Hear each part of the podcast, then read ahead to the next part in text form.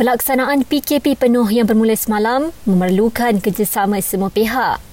Dua minggu ini merupakan waktu kritikal untuk kita mempertingkatkan pematuhan SOP dalam usaha memutuskan rantaian jangkitan COVID-19.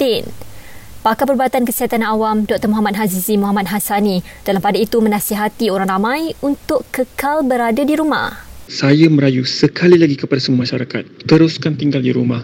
Jangan keluar tanpa sebab yang penting. Jangan rentas daerah atau negeri tanpa sebab munasabah.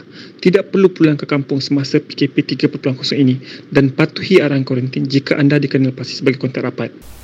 Pematuhan SOP dan kawalan kendiri katanya bukan sahaja dapat memutuskan rantaian jangkitan, ia juga dapat membantu petugas barisan hadapan untuk menguruskan pesakit yang semakin meningkat di hospital sejak akhir-akhir ini. Katil pesakit di hospital sudah penuh. Malahan ada hospital besar yang tidak boleh menerima walaupun seorang pesakit kerana tiada katil langsung yang ada. Ward ICU sudah penuh sehingga hospital terpaksa membuka ward biasa sebagai ward ICU. Mesin alat bantuan pernafasan sudah digunakan dengan penuh. Tolonglah masyarakat Malaysia beri kerjasama dalam perjuangan ini. Pada 29 Mei lalu, Malaysia pernah merekodkan jangkitan harian tertinggi iaitu lebih 9,000 kes. Namun angka tersebut turun kepada kira-kira 6,000 kes pada hari berikutnya.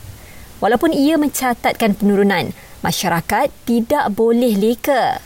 Walaupun kes harian menurun dari 9,000 kes, kita tidak boleh leka dengan tanggungjawab masing-masing sebagai rakyat Malaysia dalam memutuskan rantaian jangkitan COVID-19 ini. Kita akan dapat melihat kesan pelaksanaan PKP 3.0 selepas dua minggu ia dikuatkuasakan nanti. Sama ada kes akan semakin menurun atau tidak bergantung kepada kerjasama pihak industri, ekonomi dan masyarakat. Kita pernah mencatatkan sifat jangkitan COVID-19 sebelum ini dan tidak mustahil ia boleh dicapai sekali lagi. Kekal berada di rumah, patuhi SOP dapatkan vaksin COVID-19, insyaAllah kita pasti menang.